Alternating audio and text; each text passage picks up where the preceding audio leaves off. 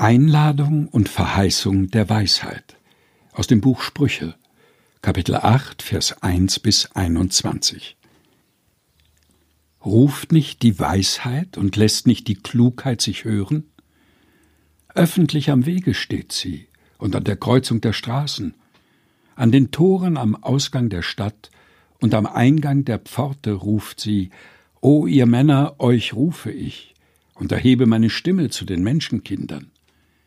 Merkt, ihr Unverständigen, auf Klugheit, und ihr Toren nehmt Verstand an. Hört, denn ich rede, was edel ist, und meine Lippen sprechen, was recht ist. Denn mein Mund redet die Wahrheit, und meine Lippen hassen, was gottlos ist. Alle Reden meines Mundes sind gerecht. Es ist nichts Verkehrtes noch Falsches darin. Sie sind alle recht für die Verständigen und richtig denen, die Erkenntnis gefunden haben. Nehmt meine Zucht an lieber als Silber und achtet Erkenntnis höher als kostbares Gold. Denn Weisheit ist besser als Perlen, und alles, was man wünschen mag, kann ihr nicht gleichen. Ich, die Weisheit, wohne bei der Klugheit und finde Einsicht und guten Rat.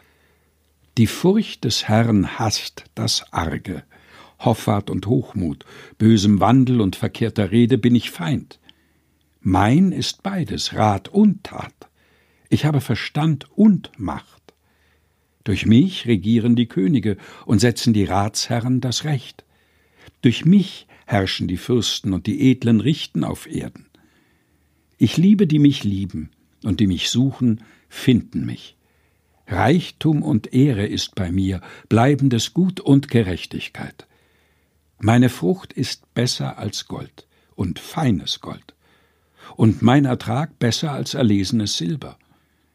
Ich wandle auf dem Wege der Gerechtigkeit, mitten auf der Straße des Rechts, dass ich versorge mit Besitz, die mich lieben, und ihre Schatzkammern fülle. Einladung und Verheißung der Weisheit aus dem Buch Sprüche, Kapitel 8, Vers 1 bis 21 gelesen von Helga Heinold. Aus der Lutherbibel 2017.